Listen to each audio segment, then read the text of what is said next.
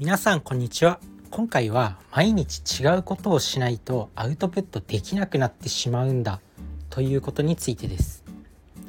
毎日ね同じことの繰り返しっていう人多いと思うんですけどまあ日本の典型的なサラリーマンですよね。そんな毎日同じことを繰り返してるとやっぱりね自分自身もこうやって毎日こうポッドキャストでアウトプットしてるんですけどアウトプットすることがなくなってきてしまうなって最近感じます。自分自身の一日って大体朝起きて仕事に行ってで、まあ、帰ってきて筋トレをしてお風呂に入ってまあ少し読書して寝るっていう感じなんですけど最近このルーティンがねもう完璧に完成されてしまっていて全然こう新しいことがないなって感じてます。まあ唯一あるとしたらこう読書する本が変わっていくぐらい。最近は東野圭吾さんの本小説を読んでるんですけど、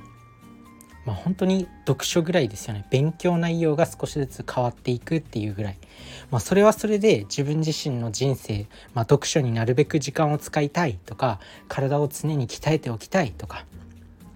そういう目標は達成できてるんですけど自分の理想の目標自分はと35歳までに100億円の資産を築くっていう目標があって、まあ、それまでに、まあ、講演家とか作家になるっていう目標があるんですけどそこに向けて何もできていないなっていうふうに思います。だから毎日本当に違うことをしないとアウトプットする内容がなくなってしまうんですよね。同じことの繰り返しだと要は毎日同じ話なんて聞いてても聞いてる方もつまんないし話してる方もつまんないと思うんですよ。自分自身毎日筋トレやってます。バーピーっていうね。こう全力で激しい動きをして最大心拍数の90%ぐらいまで上げる運動っていうものをやってるんですけど今日もバーピーやりました。今日もバーピーやりました。みたいな感じでまあそれはそれで毎日自信がついていくからいいのはいいかもしれないんですけど話してる方も楽しくないし聞いてる方も絶対楽しくないと思うんですよね。なので毎日何かしら違うことをするっていうのは本当にこう自分自身のアウトプットをする上で大事なんだなと思います。まあ、そんな感じで本当に最近ルーティンがねもう完成されてきてしまっただから自分の場合仕事があるからこう何て言うのかな毎日違うことができないっていうのもあるのかなって思っていて、まあ、ルーティンワークは大事だと思うんですよ。毎日こう0秒思考って自分は朝起きたら水を飲んでシャワーを浴びて0秒思考っていう A4 用紙横書きにして自分の頭の中の考えを書き出すっていう作業をしてるんですけど、まあ、そういうのとか仕事から帰ってきてまあ筋トレをして寝るっていうまでのルーティン。そのルーティンはとっても自分自身を強くしてくれる。自分の頭を鍛えてくれたり自分の精神力を鍛えてくれたりするものなんでとってもいいと思うんですけどその仕事のと部分ですね。1日だいたい8時間から10時間やる一般的な仕事。会社に行ってやる仕事。そこの部分をやっぱりこうインフルエンサーとか有名人とかそういうなんだろうこう会社経営者とかそういう頭のいい人たち有能な人物っていうのはそこの部分が自分たちと違うのかなって思います。そういう会社経営者であったりインフルエンサーとかも毎日こうね朝起きてからのルーティンとか夜寝る前のルーティンとかってはあると思うんですよ。ただ仕事の部分が違う。仕事の部分にこうインフルエンサーとかはまあ、毎日こう違う行動が入っていてそれがアウトプットすることにもつながっているのかなと思います。自分自身も今の仕事でねこうなんだろう社会人社会的な一般的なこう基礎能力っていうのは結構鍛えられてるかなと思います。まあ、社会人としてなんだろう大人として一般的な基礎能力人とのコミュニケーションの取り方とかメールの書き方とか、まあ、そういうのは結構身についてるのかなと思います。まあ、それはそれでしっかりと身につけて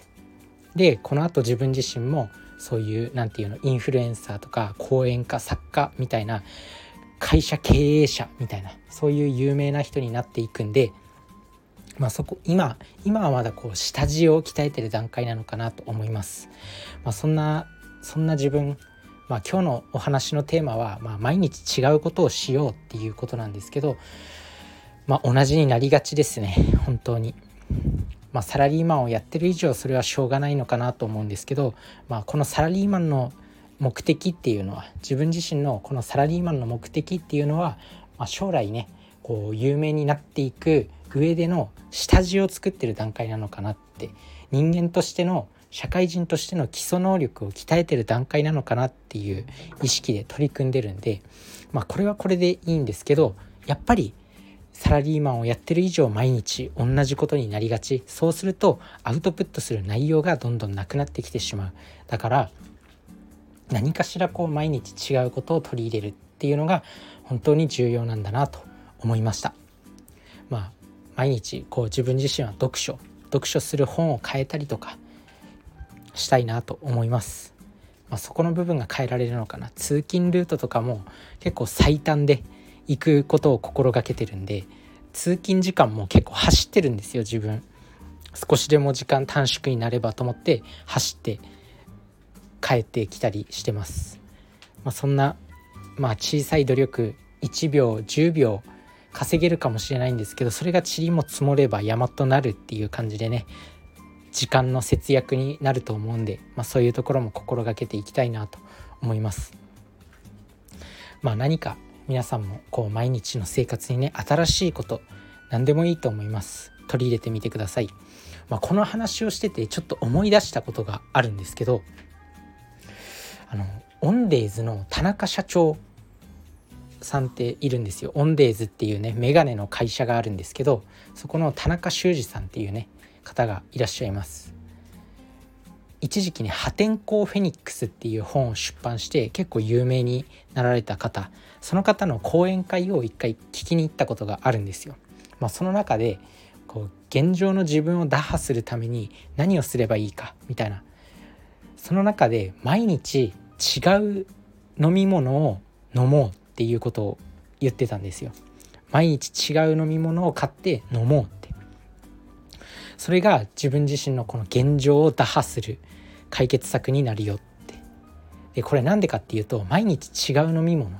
を飲むっていうのは毎日新しいことをする。毎日こう自分の思考を少し変えるっていうことにつながるんだっていうことをおっしゃっていました。飲み物ってみんな大体飲むもの毎日飲むものって大体固定されてないですかね。水飲む人は水飲むし麦茶飲む人は麦茶ばっかり買うしお茶を買うにしてもまあいろんなお茶あるけど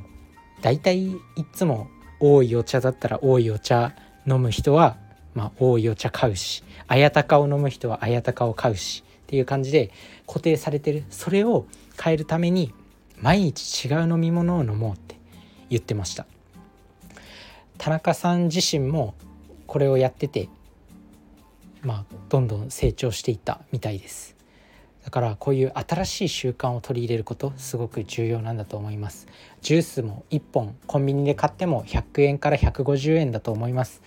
それで飲み物もなんか新製品も常に出てるしなんか尽きることがないから本当におすすめだよって田中さんが言ってました。田中社長が言ってました。是非ねやってみてください。自分自身はねそれ聞いた時ちょっとやっぱ自分自身こう健康に気を使っていてあんまりこう糖分の入った飲み物とかは飲みたくないんですよね。なので自分はちょっと別のことで新しいことを取り入れようって思ってるんで、まあ、自分の場合はこう読書とか勉強の部分になるのかなと思います。まあ、是非ねやってみてください。ということで、まあ、今回はね毎日同じことをしてるとアウトプットできなくなっちゃうよということでお話ししてきました。是非ね毎日何かしら違うこと生活に取り入れてみてください。それじゃあねバイバーイ